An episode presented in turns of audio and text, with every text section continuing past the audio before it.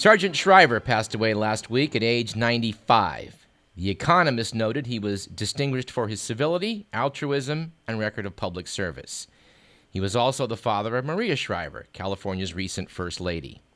Sarge was married for 56 years to Eunice Kennedy Shriver, and as one of the activists of that remarkable political family, his drive and connections allowed him to leave quite a legacy. Sargent Shriver played a key role in getting brother in law JFK elected president in the first place. He furthermore led JFK's talent hunt for his administration, and for his part, during it, founded the Peace Corps.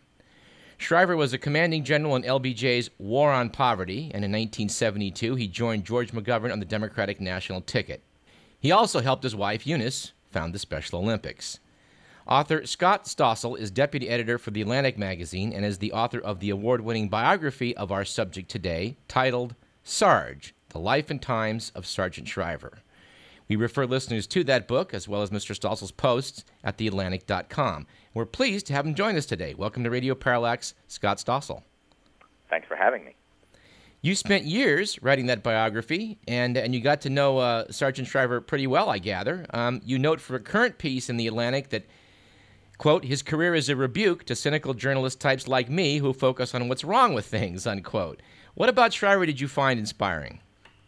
Well, he, I mean, he really was one of the most remarkable people I've ever encountered. I, when I first started working on the book, I think, like a lot of people, I had a, a, kind of vague association uh, of him having something to do with the founding of the Peace Corps and being connected to the Kennedy family, but I didn't really know everything that he accomplished uh, in his years in public life. And I mean, you know, so so simply learning the facts of his life, you know, all the things that he did, and you alluded to some of them um, just now. You know, founding the Peace Corps, running the war on poverty, under which uh, rubric he established programs that still exist today, like Head Start and Job Corps and legal services for the poor, and you know, running the the Kennedy JFK's funeral uh, at the request of uh, Jacqueline Kennedy. So, you know, simply the facts of his life. Um, you know, I, I've said before, and I really believe this to be true, that the kind of ratio between you know, how much he accomplished and how little known he is is probably greater than for any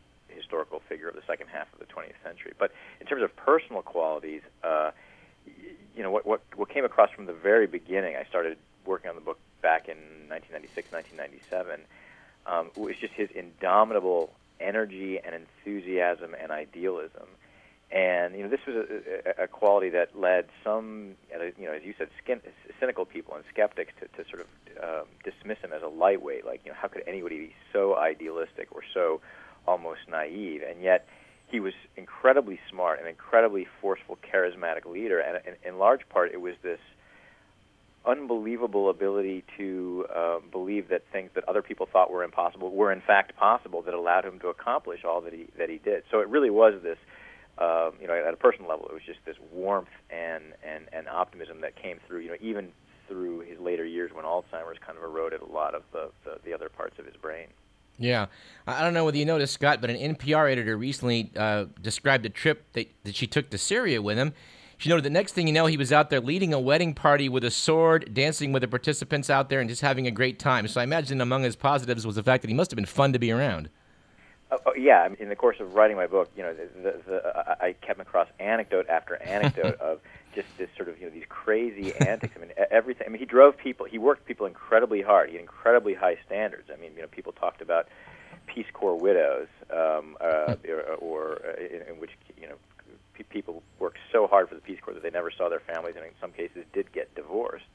But uh, this was all in the service of this sort of incredibly kind of chaotic but fun and productive circus that he always had going around going on around him. Um, and you know whether it was uh, you know traveling abroad and getting you know sort of throwing himself into the folkways and traditions of of, of the uh, local cultures where he was off uh, you know trying to get the Peace Corps invited or visiting volunteers or you know in his own home in Maryland where you know on uh, they had this big estate called Timberlawn and on any given weekend um, you know maybe Lyndon Johnson and some of his aides would be over there talking about programs for the war on poverty, and he'd still be he was still running the Peace Corps, and you'd have Peace Corps executives. And then meanwhile, his wife, Eunice Kennedy Shriver, was in the process of starting the Special Olympics, so she'd have all these mentally handicapped kids running around, um, getting looked after by um, high school kids and her own kids, and then they had you know 16 dogs at one point, and so literally it was just this you know c- chaos. I mean, I you know I talked to some of the kids, including um, you know the former first lady, and she she said, you know, I don't know how I survived this, um, but it, it it you know all the all the kids I think came away feeling like a you know you can accomplish a lot if you've got energy and enthusiasm, and b you know every, everyone is alike, whether or, or you know sort of worthy of, of equal dignity, whether it's the president of the United States or um, a mentally retarded person.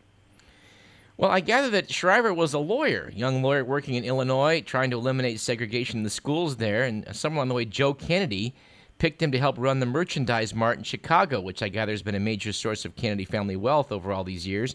Did your research uncover what uh, what led the family patriarch to select him?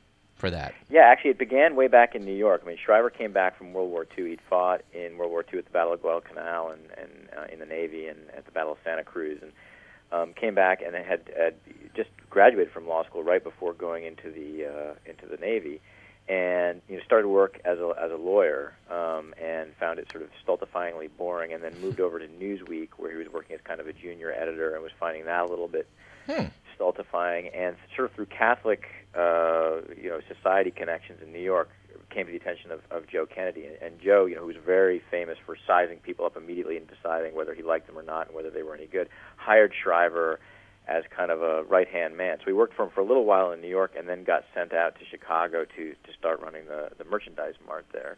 And then meanwhile, during this, Shriver separately, uh, through sort of other means, met Joe's daughter, Eunice Kennedy, and started courting her. So basically, you know, for seven years, he was working for Joe Kennedy in Chicago and rising in prominence there, you know, becoming head of the school board and head of something called the um, uh, Catholic uh, Interracial Council, working on civil rights there.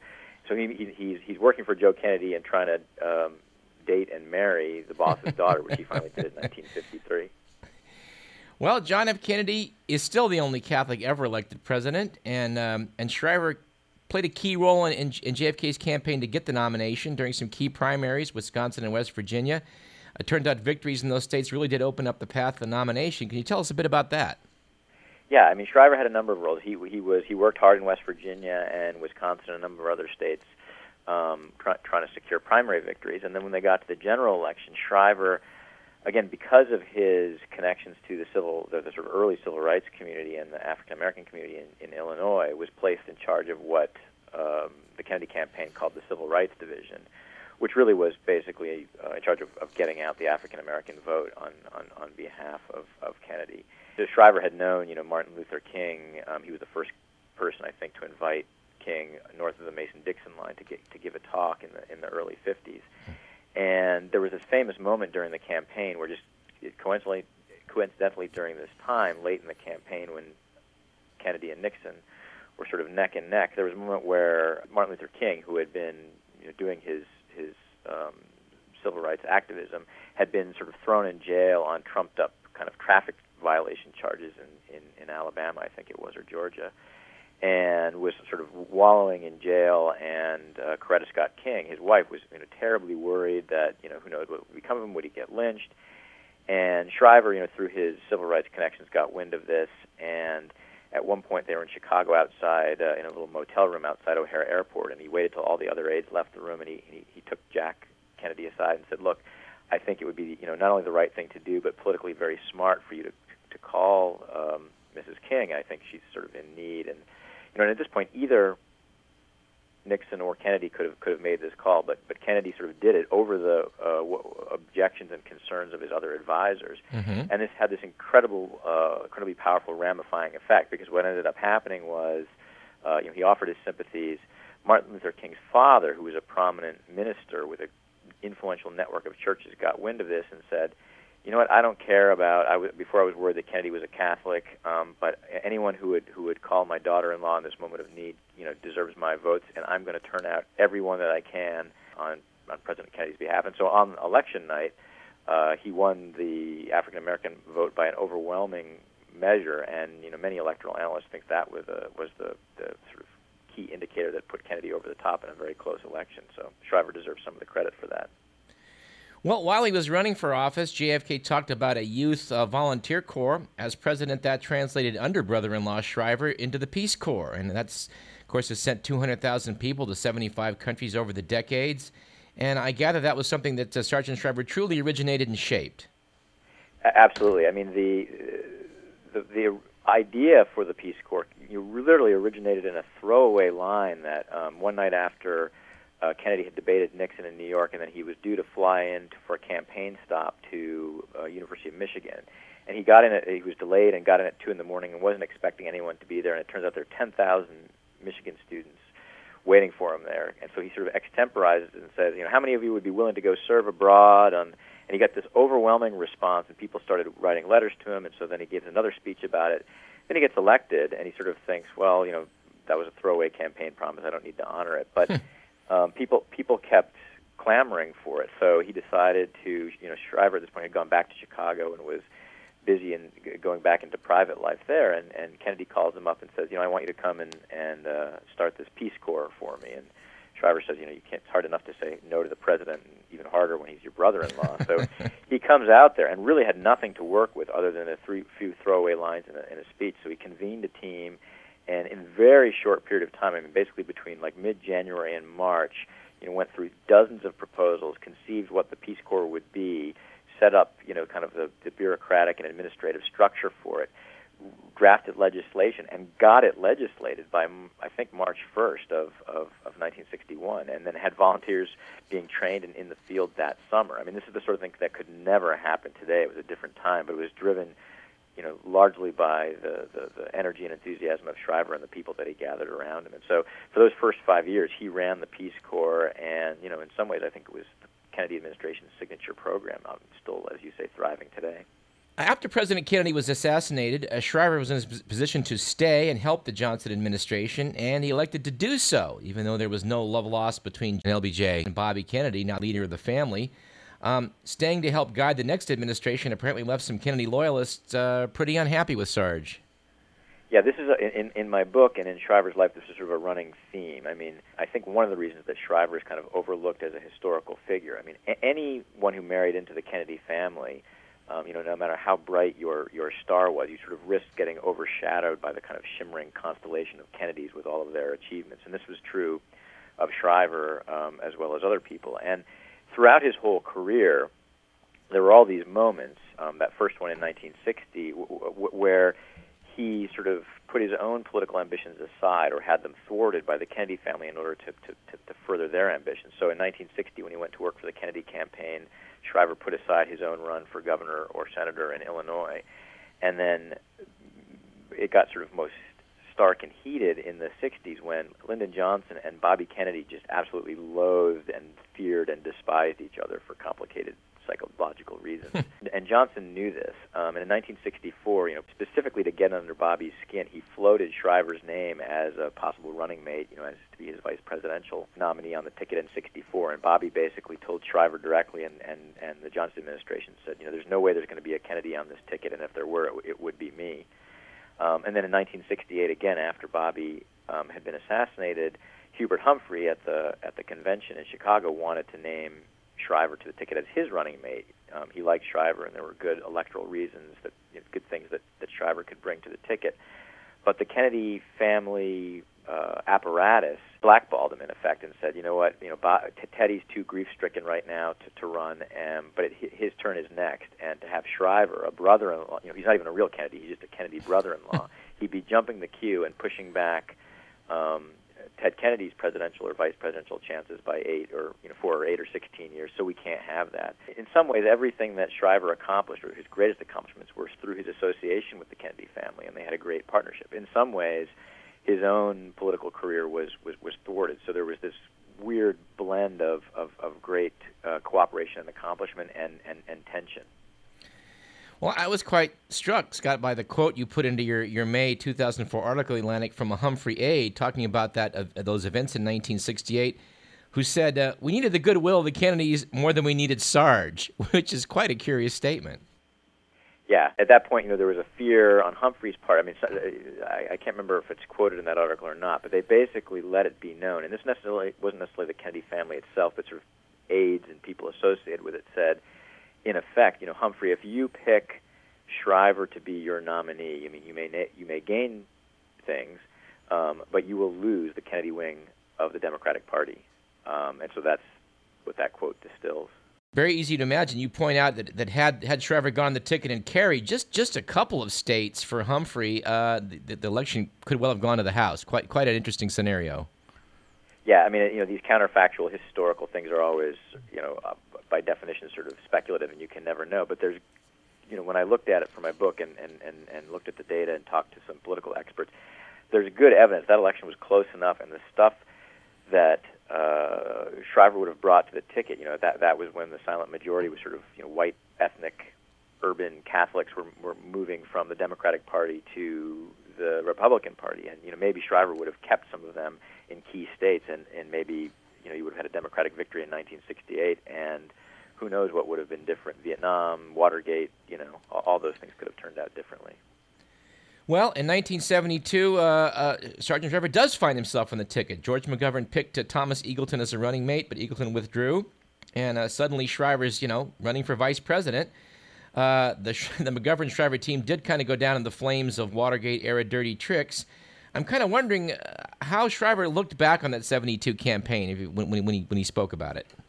It was funny. You know, I, I asked him that directly and said, you know, do you regret this? And he said, you know, about his thinking at the time. He said, maybe this means I was stupid, but I actually thought we had a chance to win, and I had a great time. And everyone actually, you know, I, I, basically, you know, after Eagleton gets kicked off the ticket, um, you know, it was funny because when Shriver ended up on the ticket, he ended up calling his campaign plane the Lucky Seven, and that was partly named after the seven people in his family, him, his wife, and their five kids, but partly it was because he was the seventh guy that McGovern went to. He went to Eagleton, then five other people, because by this point it was fairly clear that the McGovern um, campaign was headed for disaster, and Shriver was the first guy who said yes.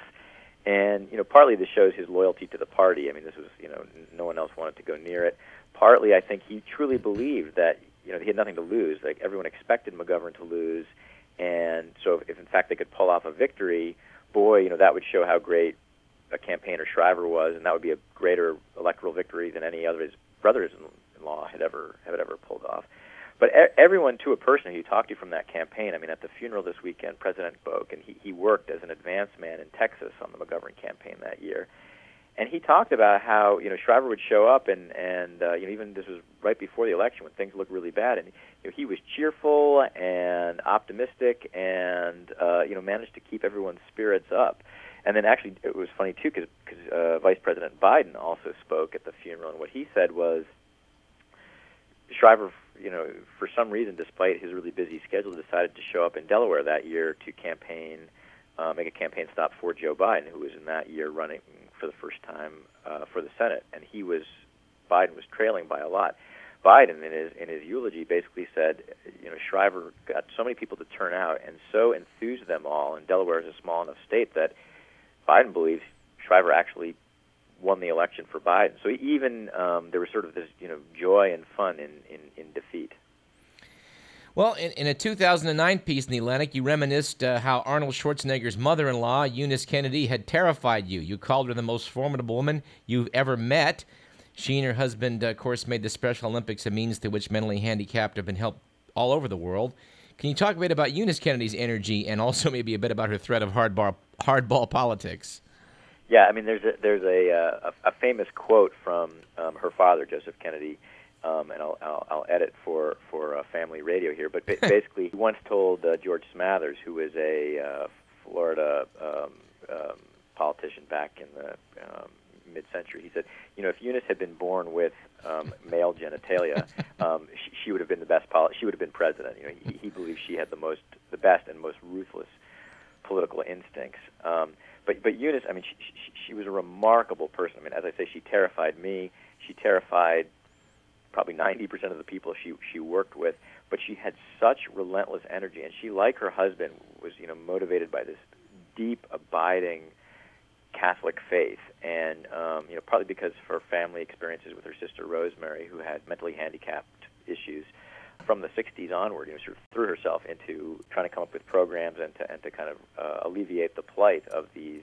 Uh, uh, you know, back in the 60s, many of these people were just warehoused in institutions. And she realized, you know, a lot of them are capable of, of benefiting from athletic activity, and you know, she ended up founding the Special Olympics. And even though she was the, the, the, founder of that, I mean, her husband Sarge was right there alongside her the entire way. You know, if you look through the files, he's editing all of her speeches. He's involved in all the strategy discussions. A lot of the original funding came from the Kennedy Foundation's charitable institutions, which Shriver was instrumental in sort of running and, and figuring out where to dole out the funds. So, you know, she was a terrifying, formidable woman who achieved, you know, absolutely remarkable things for the world.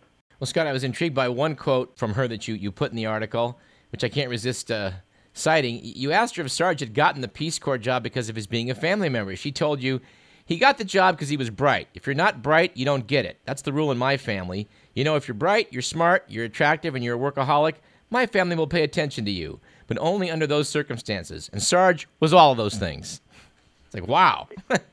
exactly. No, she and she was very. Uh, you know, she was no nonsense. And, and uh, you know, when I was working on the book, and I would try to talk to her. I mean, she was she was no dummy, and she was she, knew that there were tensions between the different wings of the of the Kennedy Shriver families. I think a lot of times uh, political gossip columnists would overblow these because they were very sexy and you know in large part the families were all coexisting you know, they would all they all have vacation houses down in Hyannisport on Cape Cod Massachusetts and the cousins were all getting along know the Shrivers helped raise some of the other Kennedy family kids after um, the assassinations of their of their parents. She was, she was speaking the truth. She said uh, uh there are people who say, well, you know, Shriver was noted or accomplished what he did only because of his association with the Kennedy family or because he was being given family favors. And she said, no, that's that's balderdash. Uh, you know, our family doesn't suffer fools gladly, and you know, Daddy, as she called Joseph P., only uh, uh, hired people who are really good. And you know, eventually that, that's why um, Jack Kennedy too, you know, hired Shriver for such important jobs because he recognized his talents.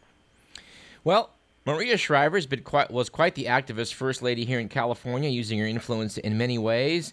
Did you get any direct sense of how her actions were influenced by her, her mom and dad? Oh, I mean, she uh, enormously. Um, you know, she reveres both her parents, and will will tell you at at length, um, you know, how much she believes that. You know, she was instrumental. There is a uh, PBS documentary called American Idealist um, that aired a few years ago that I think is now going to be airing again because of, of Sarge's passing. That was she, she was instrumental in, in, in driving that. You know, you look at her, and she, she in a lot of ways has some of the same formidable and to a lesser degree terrifying characteristics that her mother had. You know, this, you know, I'm going to accomplish what I'm going to accomplish, and I don't care who's in my way or what the obstacles are. Uh, if you're not helping get out of the way. Um, but she, she and uh, for that matter, you know, Governor Schwarzenegger. You know, I interviewed him um, in 2003, I guess, right as he was trying to decide whether to run for governor. And he told me at the time um, that, uh, you know, talking to Mr. Shriver, who, er, you know, early on had, had, had said to, to, to, to Schwarzenegger, you know, you've got so much um, talent, you've got all this celebrity, and you've used it sort of to be a bodybuilder and, a, and, a, and, a, and an actor, and that's great. But really, you need to throw yourself into service. And and and um, Schwarzenegger, I think, will also tell you that he owes a lot of what he learned about politics and sort of the inspiration to go into service from from his father-in-law. Well, in wrapping up, Scott, a neighbor of mine told me that he had a friend in the Peace Corps who said that. Uh, that he and everybody else, I guess, loved Sargent Shriver because he'd personally come out to see what they were up to and he would offer encouragement. And this encouragement was infectious. So I guess we sort of closed where we began uh, noting that Shriver inspired people to do good work, uh, including you as biographer. That's right. I mean, I think maybe that's his his legacy. I mean, you know, you can measure it in terms of the number of lives he affected. You talked about the hundreds of thousands of Peace Corps volunteers who have gone through the program, and then you think of the number of people each one of those volunteers affected in the countries they served in, and all of the millions at this point of Head Start kids, and then just the, the, the hundreds, if not thousands, of people that Shriver directly interacted with through his work in public service, who sort of you know came away like I did, um, inspired and, and awed by you know his his idealism. And you know he sort of constant goad to you know work harder and do more, not for self-aggrandization or, or to make more money or, or, or sort of worldly ambition, but to make the world a better place. And as I say, you know, I, I'm a journalist and a cynic, and and you know a member of my Generation X generation. And those things sound sort of treacly and and banal, but you know you hear him say it and you see what he accomplished, and they become much more real and and uh, sort of a bracing reminder of um, you know there are limits to cynicism. We've been speaking with author Scott Stossel. He's written what has been called the definitive biography of our subject today, titled Sarge: The Life and Times of Sargent Shriver. Scott, thank you so much for speaking with us. Uh, well, thank you for having me. I appreciate it.